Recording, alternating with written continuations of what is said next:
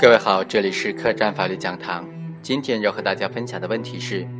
拒不履行抚养义务，将出生不久的女婴遗弃在获救希望渺茫的荒山野林之中，该如何定性呢？我们通过案例来具体分析一下。被告人万某和徐某得知自己刚出生四天的女儿万某某被确诊为梅毒携带者，且治愈之后将留有残疾时，决定遗弃万某某。于是他们俩商议之后，将万某某扔到某县的人烟稀少的桥头水库边。后来非常幸运的是，该名被害人被人救起并且报案。对于本案被告人万某和徐某的行为该怎么定性呢？一种意见就认为，两名被告人的行为构成遗弃罪。作为女婴的亲生父母，其二人有。抚养的这种义务却拒不履行，情节恶劣，符合遗弃罪的构成要件。另外一种观点则认为，两个被告人的行为构成故意杀人的未遂。两个被告人是以遗弃为手段来实施故意杀人行为的，只是由于意志以外的原因而未能得逞而已。我们认为最后一种意见是比较恰当的。遗弃罪是指对年老、幼小。患病或者其他没有独立生活能力的人负有抚养的义务而拒绝抚养，情节恶劣的行为。故意杀人罪是指故意非法剥夺他人生命的行为，两罪性质和危害程度相差比较大，一般情况之下是不会混淆的。但是对于具有抚养义务的人拒绝履行这种抚养义务，如不给新生儿喂奶、不给重病人看病、将婴幼儿遗弃在无法获救的地点等等。导致或者可能导致被害人死亡的行为，是以遗弃罪论处还是以故意杀人罪论处呢？在实践当中就往往会出现混淆的局面。两罪的法定刑差异很大，遗弃罪是五年以下有期徒刑、拘役或者管制的法定刑，而故意杀人罪则可能判处死刑、无期徒刑，或者是十年以上有期徒刑，情节较轻的才判处三到十年的有期徒刑。要区分遗弃罪和采取遗弃手段实施的故意杀人罪，主要可以从行为人的主观故意和客观行为两方面进行分析。故意杀人的行为主观上对于自己的遗弃行为会导致被遗弃人死亡的危害后果，一般情况下是有明确的认识的，并且对死亡结果的发生往往持希望或者放任态度。而遗弃的行为人可能认识到，也可能没有认识到自己的遗弃行为会给被害人的生命健康带来危险，其主观上并不希望、不愿意、不放纵被害人死亡或者伤害的结果发生。即使如果被害人死亡或者伤害的话，都是违背其意愿的。在理论上似乎不难区分，但实践当中往往会混淆。行为人在供述主观意图的时候，往往会避重就轻，因此要准确地判断行为人主观上是遗弃的故意还是杀人的故意，应当根据主客观相一致的原则，结合具体的案情和行为人实施的客观行为来综合的分析。一般认为可以从行为人遗弃的原因、动机、时间、地点、对象、手段、后果、事后的表现等等情节来进行综合的研判。第一，考虑遗弃行为的原因和动机。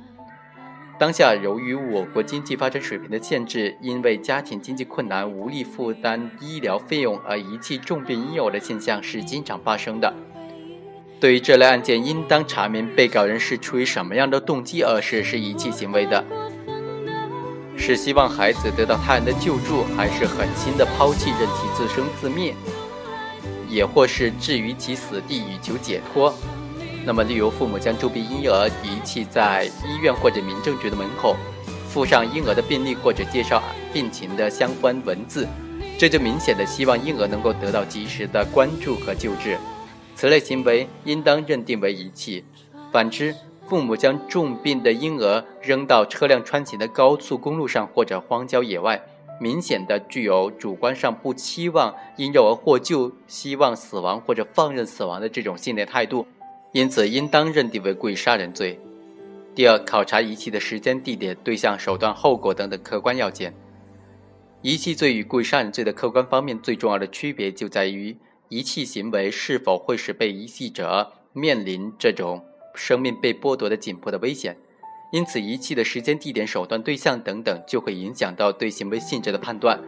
实践中，遗弃既可以采取积极的行为实施，也可以采取消极的不作为的方式实施。如果构成遗弃罪，本质上必须是对作为义务的违反，且不会使被遗弃者的命运处于行为人排他性的支配之下。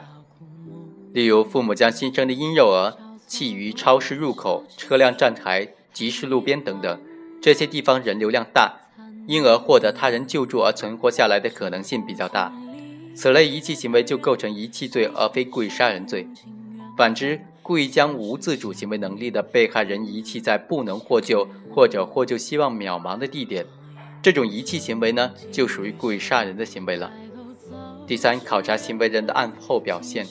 案后表现是考察行为人主观意愿的又一个重要的方面。发现遗弃行为导致被害人生命健康受到威胁之后，行为人是置之不理还是积极施救，或者是二次加害，可以反映出其有无致死被遗弃人的主观故意。也是量刑时应当考虑的重要因素。例如，父母将婴儿遗弃在马路边之后，躲到附近的角落观察，直到孩子被人抱走之后才离去；